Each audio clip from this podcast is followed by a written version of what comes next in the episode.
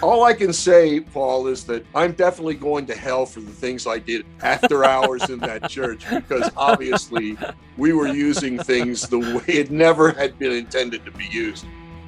At that point, I had created a monster that would not die. And it, it was one of those things where once you started it, you couldn't get off the train. Hello and welcome to episode 22 of Vintage Rock Pod, the ultimate weekly classic rock podcast that proudly claims that my music is better than yours. I'm Paul Stevenson. Thanks as always for hitting play. Now, it's another double interview episode today, and both guests are called Greg. What's the chance of that, eh? Now, I've got to say that interviewing today's first guest was probably the most fun I've ever had in an interview. I don't think I've ever laughed that much before. Greg Kihn had some big hits in the US in the early 80s and is such a great character, as you'll hear. He's got some great stories like a mix up with squirrels with Bruce Springsteen, flying saucer UFO sighting, and what he did after hours in a church that he says probably means he's going to hell and that's without talking about his big hit songs too. So I'm excited to let you hear that. The other Greg in question is a drummer with one of my favourite bands. Very sadly, a very short lived band due to the lead singer passing away just before the debut album was due to be released. The band is Mother Love Bone, late 80s Seattle group.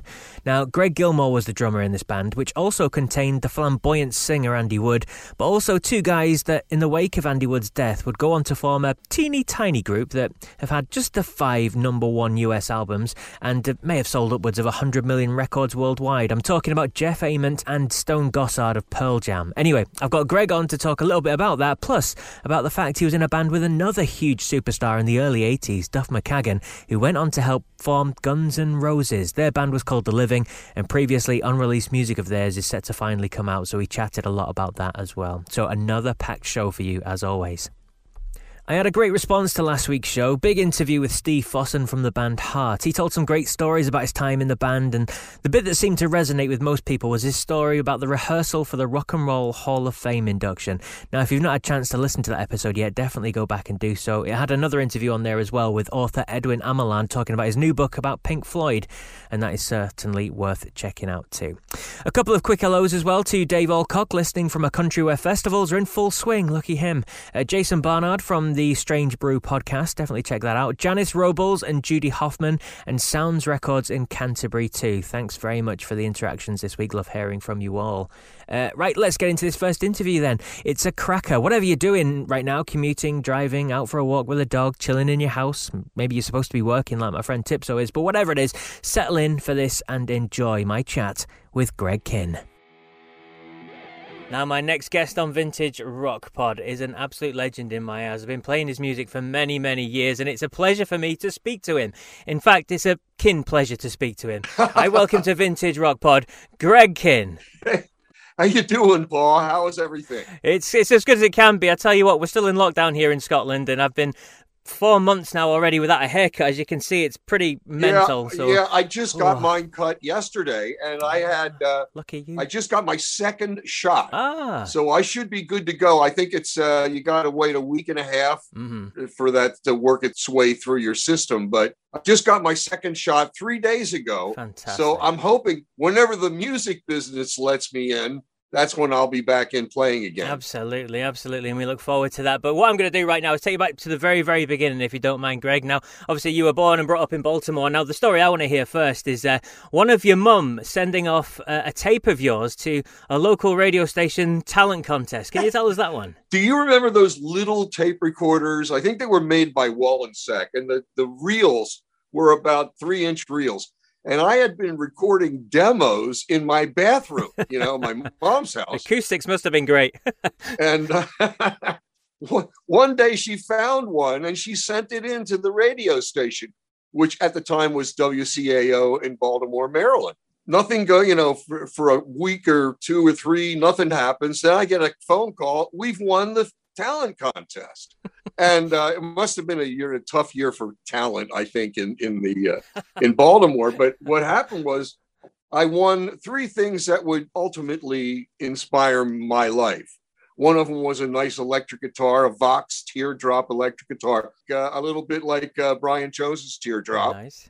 Yep. Uh, I also got a um, an electric typewriter, believe it or not, and a stack of records you know, as if I could have looked into a crystal ball and see that I was on the radio as a DJ for I mean, 17 years in the morning, which is pretty substantial in the Bay Area. Mm-hmm. And uh, and I and obviously I used the guitar and some some albums. So all the things that I got really influenced me later in life. I didn't know mm. it mm-hmm. then, but later in life it, it would be. Incredible stuff. You touched there quickly on on the radio career you had. I mean, as a, as a former radio host as well here in the UK, I mean, 18 years, 17 years on the breakfast show. That's some going. oh, it? yeah. You know, it's brutal. And Man. I, for about, uh, for that 18 years, I was just like kind of out of the loop, if you will. All of my friends, and I, I had a lot of friends here in the music business in the Bay Area, like Eddie Money and Huey Lewis and uh, guys like that, Journey. Uh, they were all going out, having their tours, just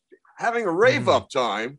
And I was still back here having to get up at you know five o'clock on Monday morning, and you know it was. Uh, I won't say it was it was difficult because it was really easy. I basically was being myself and talking about rock and roll, but you know the the songwriting that suffered a little bit. The obviously the touring. So when we when I finally got released from that job after 17 years, I was forgotten. So I got a lot of uh, attention going around a third time, and it was a lot of fun. I will say, of all the things that I do, playing live, rock and roll live is the most fun, and and that really that's it, it becomes your life, you know. It becomes your mistress. It becomes everything. And um, you got to play some huge songs, which became big, big hits as well. And the first of which we'll touch on, obviously, is, is "Breakup Song." It was the one that, that really, I mean, you guys had put, you'd released what was it, six albums or so by this point, and you're you're big in the area. But "Breakup Song" really catapulted you massive, didn't it? Yeah, you know, there were a lot of uh, uh, albums that. Uh, that were made. God, how that was, I think, our sixth or seventh album. Mm-hmm. Yeah. Uh, when we finally hit with uh, the breakup song, and the breakup song was really, interestingly enough, it was the chorus of one song and the uh, verses from another song, and I had uh, these these chunks of songs, and uh, and I remember Steve Wright, the bass player, saying, "Let's take." The uh, chorus of this one and put plug it in with the verses of this one and see if it's a song. I thought I was going to be in trouble because I didn't have enough lyrics to stretch through a whole song. So I was just singing uh uh uh uh uh, uh. which was you know kind of a face a space filler. You know, it was just uh, it was a marker there, and uh, I went in the studio. I think it was about two days later to record the song, and I hadn't written any lyrics, so I just stayed with the uh uh uh uh uh. uh. And ironically, that was what everybody remembered the, about the song. And uh, yeah. I think uh, the fact that it translates into any known language probably helped it along. It was a big hit in Japan who who would figure you know they could sing along that was one of the reasons absolutely yeah um, and then we'll touch on the other massive song uh, which which went huge as well jeopardy i mean in terms of the song itself, it's fantastic, but it was also very, very um, groundbreaking in terms of the video as well, wasn't it, at the time? Because it, there was a concept, there was a story behind it. Because at that sort of stage, early 80s, it was all uh, almost fake live yeah. sort of music or bands playing on stage. That was it. But you guys came with a story, and that's what really caught hold. The cool thing was that it was among the first concept videos. So when we went in there to do this, I remember the uh, the band meeting and the director going, "Well, what are you guys into?" Nobody was into anything. It was like, and I I finally said, "Well, I kind of like old horror movies." they go, "That's it. That's your idea." So I went. Uh, we went in and we had a really a lot of fun yeah, uh, recording that video. I mean, we did things that, well, you know, I, I it was a, it was in a church. It was Mission Dolores Catholic Church in downtown San Francisco, right there on Dolores Park. All I can say, Paul, is that I'm definitely going to hell for the things I did after hours in that church because obviously we were using things the way it never had been intended to be used. A lot of fun.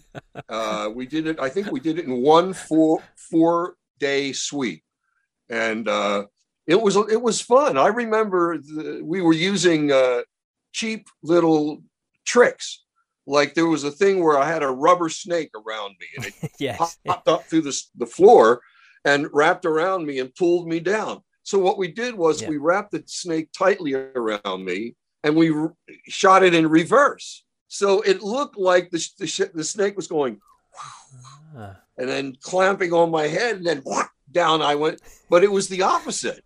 But it was it was it was such a cool effect. You know, we we actually were a lot a lot of people thought, wow, that was an expensive special effect. No, it wasn't. It was uh, it was a twenty nine dollar effect, but it, it did get the job done, and we had a lot of fun.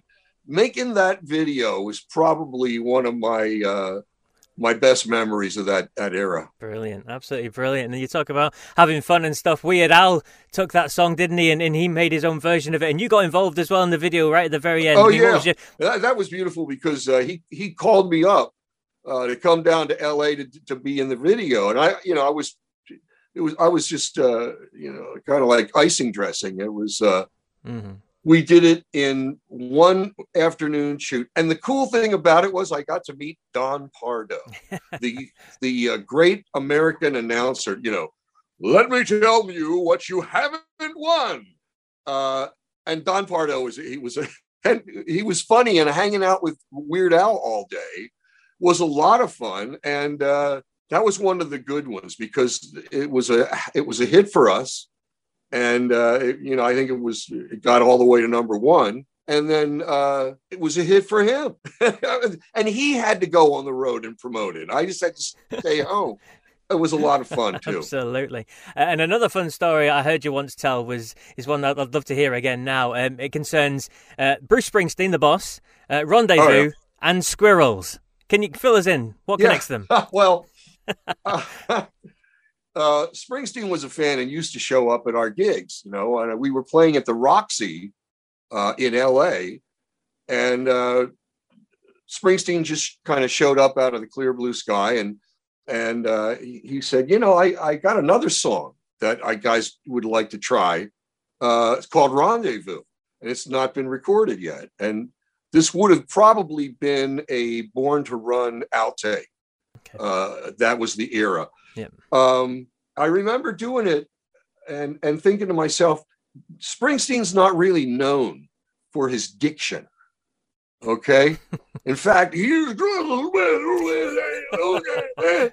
and I it was very hard to understand him on at sometimes. And so uh, he wrote down the lyrics to Rendezvous with on a napkin from the Roxy, which I put it in my pocket. We had to do a second show, and it turned into white pulp. Just white. Anyway, so I I I called to uh, Springsteen's office and I asked Jon Landau, could you send me the real lyrics? I, I, I have no idea what I'm singing here. He says, no, no problem. So he sends me a- another tape of Springsteen doing the song. And I swear the second verse to me, it's because I played it for everybody. yes. Yeah. Uh, it sounded like he was singing, We desire so much more than squirrels. and I think, hmm, that's that's interesting.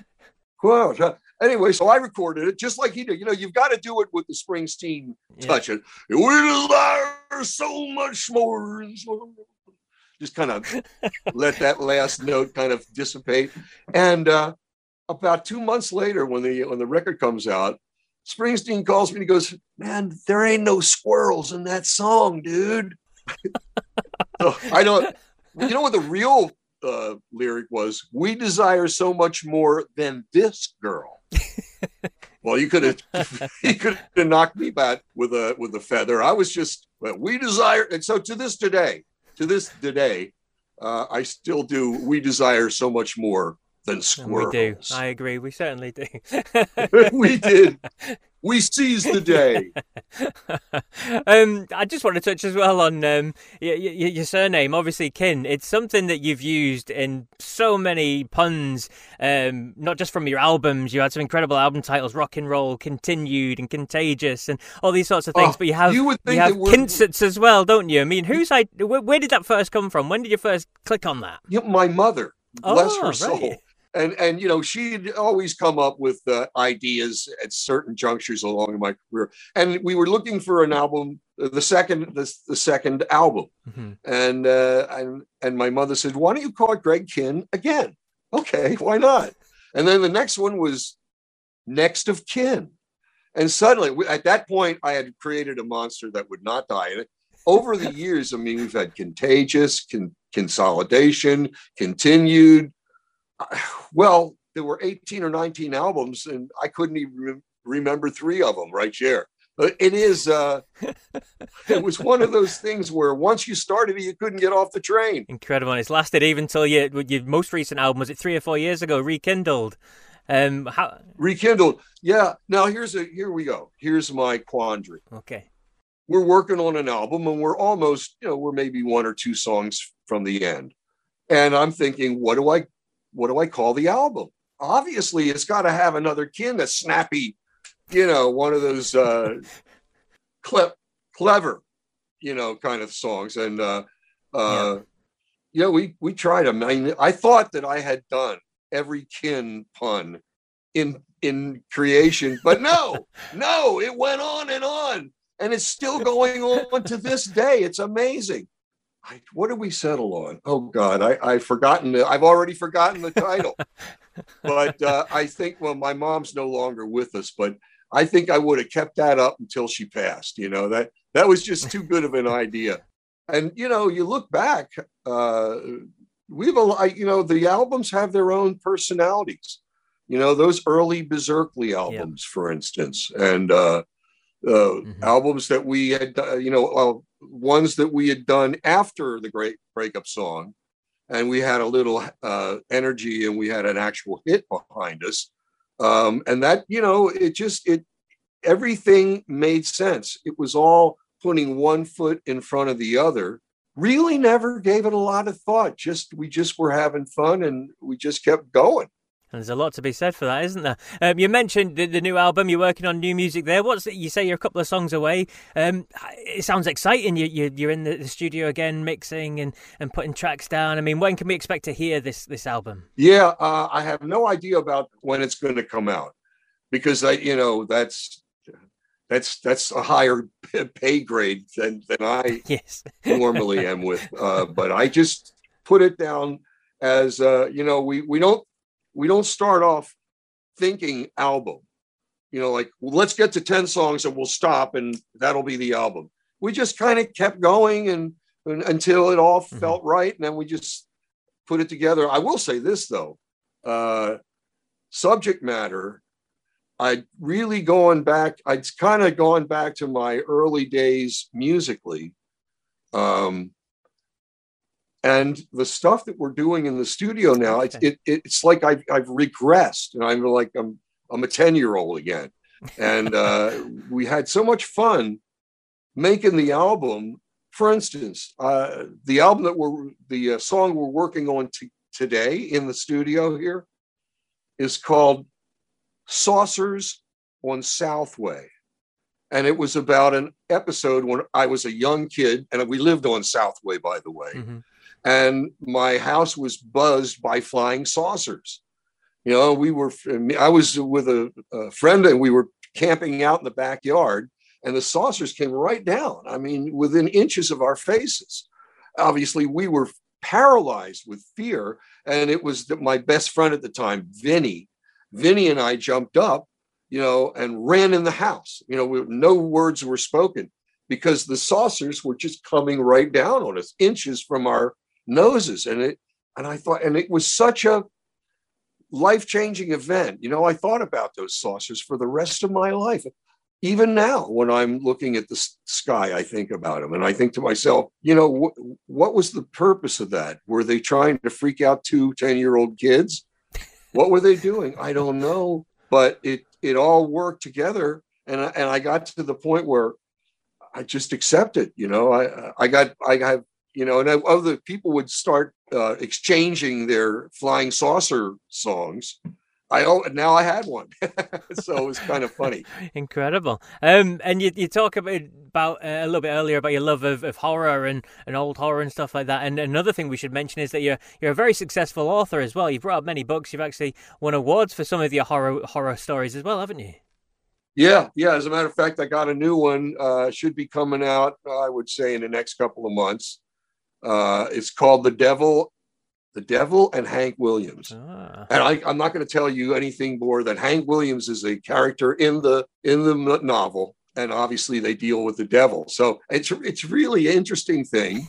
Uh, and then I I wrote another one about the mafia in the in the record business and how they had manipulated. When I was a kid growing up in Baltimore, uh, I would meet a lot of these wise guys, and they always wanted to, you know, hey kid, I want to make you star. And uh, thank God I never went down that road. But you know, it's really interesting that that I went back to ideas that I'd had when I was a kid, with you know, with the flying saucers and the mafia and stuff like that, and they all seem to fit together. Right now, they, there's a you know, there's some there's something going on here it's bigger than me and it's bigger than you too, Paul. It's something going on here. And we'll see. We will we'll see. see. indeed. Uh, and just, just uh, for everyone who wants to follow you and find out what you're doing and keep in touch with your music and everything, what's the best way to, to keep in touch with Greg Kihn? Oh, the best way is uh, gregkihn.com uh, for everything. I, I I've got my literary stuff, so you can. I got like seven novels written now. Yeah. I don't know if I I, I keep wanting this. Uh, there's a, a guy named Dustbin Bob, and he's the guy that obviously cleans out the dustbin, and he becomes friends with the Beatles, and he is a uh, has access to all the great 45 RPM records that they were bringing back from uh, to Liverpool from New York, go back and forth, and uh, yep. and it it it the man the, the guy that i patterned is after was an actual guy that used to work for Beserkley back in the day and ah. it, it all felt together sometimes the, the magic works and sometimes it doesn't. I think we can say that about everything in life, can't we, Greg? But uh, it's been an absolute pleasure chatting uh, with you, Greg, and we, we really look forward to hearing this new music when it arises. Well, thanks a whole lot, Paul, and and I hope that uh, I get over on your side of the pond and we can uh, hang out a little bit, maybe hoist a cold one or two. Absolutely, one or two indeed. Greg, it's been an absolute pleasure. Thank you a born entertainer, isn't he? A great storyteller, and what a life he's had. Looking forward to checking out his new music when it arrives. And interestingly, is in the studio working with Robert Berry, who's worked extensively with Keith Emerson, and in fact joined Keith Emerson and Carl Palmer for an ELP spin off group in the 80s called Three. So I'm really interested to hear how this new Greg Kihn album is going to turn out. But that's for the future. Right now, though, it's time to look back at his back catalogue as I bring you the vintage rock pod top five Greg Kihn songs. At 5 is a fairly unusual track for this rock and roller in that it's nearly 7 minutes, but its bouncy, rolling rhythm hustles and bustles along in an almost hushed fashion. It's track 3 on his third album, Next of Kihn. At number 5 is Remember. For my choice at number 4, it's the opening track of his 1980 album Glass House Rock. It's a harder song, more frenetic paced, fast picking guitar, and incessant snare drum, with soaring chorus vocal, and it's all wrapped up in two and a half minutes. At number 4 is Castaway. My number three song is another upbeat rocky number and another album opener, this time from the 1982 Kihntinued record. Big sing along chorus always helps too. Number three is Happy Man. For number two, it's Greg's biggest charting single, reaching number two on the Billboard Hot 100, high on the Australian charts, and was the only one to get traction here in the UK as well. Unusual for its time, it had a concept video to accompany it. At number two, from the Kihnspiracy album in 1983, is Jeopardy. Which leaves us with the obvious choice for number one, but it is brilliant. It's the song that burst him into the mainstream. It's BT with a driving bass, easy to remember lyrics. Uh uh uh uh uh uh. They just don't write them like that anymore. It's a memorable, catchy chorus that sticks with you for the rest of the day. The number one song from Greg Kihn, according to Vintage Rock Pod, is the fantastic Breakup Song. There you go, those are my thoughts, the best five Greg Kihn songs. If you're not familiar with Greg's work, as I know he wasn't a huge name here in the UK at least, definitely check him out and others as well because there's some great tunes that missed out on the top five, like Another Girl, Another Planet with a brilliant Joe Satriani blasting on the guitar. There's Testify, Valerie, Can't Stop Hurting Myself, and the subtle tones of every love song as well. If you're a fan of Greg, I'm sure you'll probably have your own thoughts on that top five, so do please let me know. What do you agree with or disagree with? Drop me an email, vintagerockpod at gmail.com, or you can message me on the socials. Just search for Vintage Rock Pod. I seem to be on a bit of a roll lately. Last week's top five heart songs were met mainly with agreement, The odd track people said should have been included. Marsh Halliday saying Mistral Wind should have been on the list. A couple of shouts from George Williams and Tor Bergson saying These Dreams had to be on there. But on the whole, seemed to go down well, which is quite nice. I just want to mention too to sign up to become a Vintage Rock Pod VRP VIP. You'll find out first who's going to be on future episodes and get the chance to put your very own question to those future guests too. There will also be giveaways and various other information on there too. All you need to do is sign up on the form on the website vintagerockpod.com. It's completely free. Just head to vintagerockpod.com and fill in the form on the bottom of the first page there. Now it's time to hear from our second guest on this week's show, and it's another Greg. As I said earlier, Greg Gilmore is a drummer and he played with some of Seattle's finest musicians, and I got hold of him to talk about this and about a very special new release something new has come to light that, that you've had hidden away, or I don't know if you was it was it lost or is it something that you found recently? But it's kind of come to light, hasn't it? This this um, tape that you had of, of a band that you had back in 1982 with Duff McKagan, who went on to to obviously be in Guns N' Roses. But it, it's material that you had from when when you guys were really young. Yeah, we were all uh, I don't know 18, 19, 20. The um, John Conti, singer, had the original eight track master tapes and. Um, it was eight or ten years. It could have been ten years ago, eight years ago at least. I think that a chance meeting of some people's uh, the idea of making a record out of these old tapes finally came together. And um, long story short, that didn't work out, and two more after didn't work out, and then Stone and Regan at Loose Groove got interested and involved, and um, there was a, quite a bit of uh, frustration for sure in those years prior, but um, probably worth it in the end. It's getting more more attention than I um, certainly expected or could have imagined. This, this is the best situation out Absolutely. of out of everything. Yeah, it's great. Good stuff. And um, you talk about you in the band, and obviously we have to talk about Duff, don't we? Because he, he did go on to, to be in Guns N' Roses, and and they just kind of blew up. But he was really young, and he was was he the main songwriter in the band at the time? Uh, he was, yeah. And um, the the compositions that he did, and the, you guys went into the studio for a, a, day or two, perhaps, and, and you laid down these songs, which is what we're now seeing, isn't it? 1982, The Living. Yeah, it's a result of two recording sessions, and just like they are on the record. I'm not sure that the uh, the actual sequence that we recorded was as they're laid out on the record. But the first five songs are from the first session, and then um, we did a subsequent session with um, an intern of the engineer of the first session. It couldn't have been more than a couple weeks later, and that's where we did the last two songs on the record. And um, that was it. Two sessions, and then a mix session each. Um, those aren't the mixes that we're using today. But so, give us a bit of information about the band. Then, I mean, how how long were the band together? Did you did you perform many gigs? Was it, was it a long period, a short period? Probably from January, sometime in January '82 till um, it looks like our last show was in July, and probably called it quits not long after that show. At least I don't know within a couple of weeks or a month.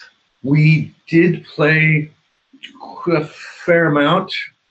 Um, I don't have a lot of specific recollection of those shows. We did. Uh, we went to Vancouver, up to Vancouver once or twice. Otherwise, I think we just played in Seattle. I don't remember. I don't think we even went to Portland. Which from here, those are two. You know, it's common to go north to Vancouver, BC, or down to Portland, Oregon. Absolutely. And you mentioned Seattle there. I mean, this the, the, guys that have looked after the tapes and they're talking about this this recordings as being the, the, the, the pioneers of the punk of that Seattle movement, aren't they? Um, it yeah, it seems to be. Yeah, you know that kind of. It's always hard to say about that. It definitely, uh, in general, that was the time.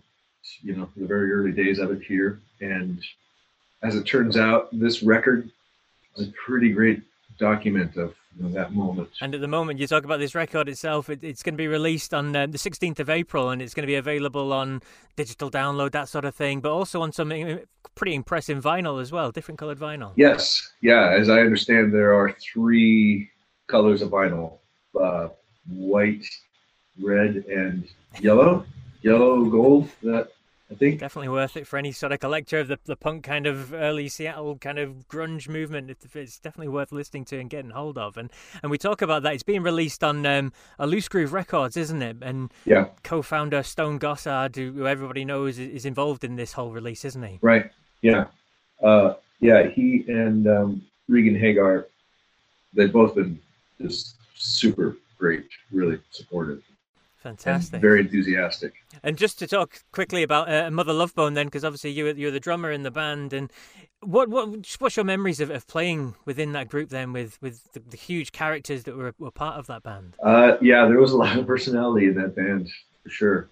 Uh, it was it was fun. It was really fun. It was a life changing experience. You know, the whole thing from the very from the first moments it was it was a whirlwind. You know, a lot happened in um, I don't even know. Was it even was it? I don't think it was. Was it even three three years? I don't think so. Two, least a couple of years. But you know, took out the business, a record deal, uh, toured a little bit, made a couple of records. We all packed up and went and camped out in Sausalito, California, you know, to make Apple, and uh, that was really fun to just be focused and in this place for no other reason than, than to make a record. I just was fun. I love the whole thing. Fantastic stuff, and it's it's one of those. I mean, people look back on it now, and there's always articles on it and, and, video clips and everything talking about how big the band would have been. They would have been world conquerors. They were right at the front of that whole Seattle movement, and then uh, very, very sadly, Andy Wood passed away, didn't he? Just moments before the, the record was due to be released. Yeah. I mean, that must have been crushing. Um, yeah, it w- yes, it was. To know how to, you know, uh, the night that that Andy went to the hospital, uh, Jeff and I were out with our manager having a dinner with a prospective tour manager you know. So we were just at the cusp of putting a tour together. A record was about to come out, and then uh, you know a couple days later, none of that was happening. so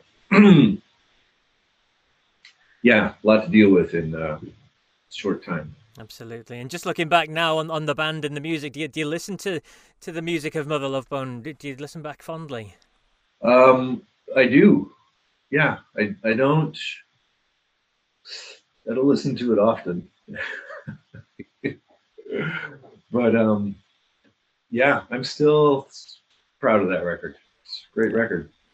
Absolutely. like I said, just the process of making it was such an experience. It was uh, maybe for for me personally, at least, that's um, the most significant, powerful part of that whole process was just what it does to your to your mind, to your to your playing, to be so intensely focused on something like that. So it's really great. It's powerful. Well, Greg, it's been an absolute pleasure chatting with you. And um, like I said, the the Living release 1982, featuring yourself and, and Duff McKagan from um, Guns N' Roses and, and the other boys in the band as well. It's going to be out on April the 16th. And like I said, you can get it digitally and you can get it on vinyl in three different versions as well. So, Greg, thank you very much for joining us here on the Vintage Rock Pod. Thank you. It's fun.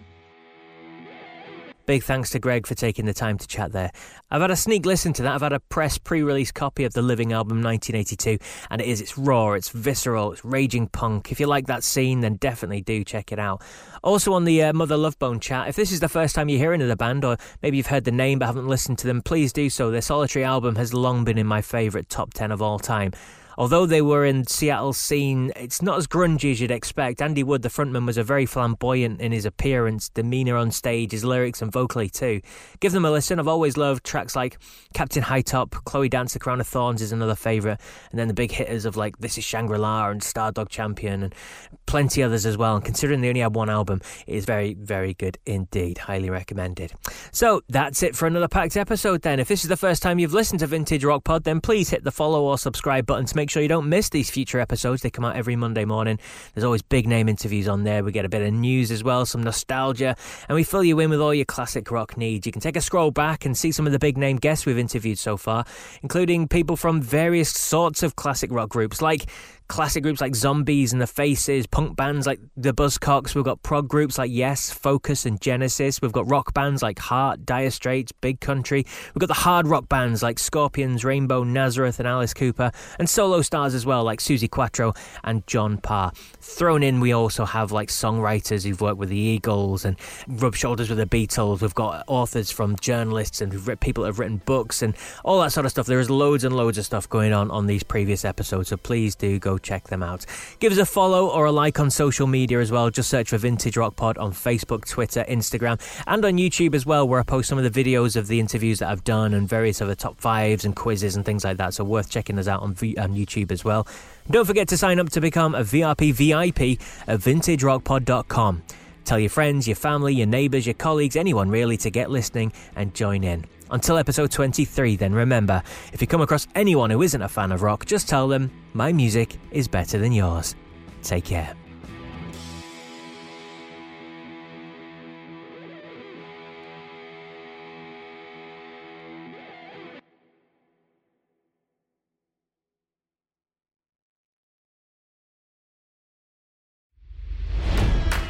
It's NFL draft season, and that means it's time to start thinking about fantasy football.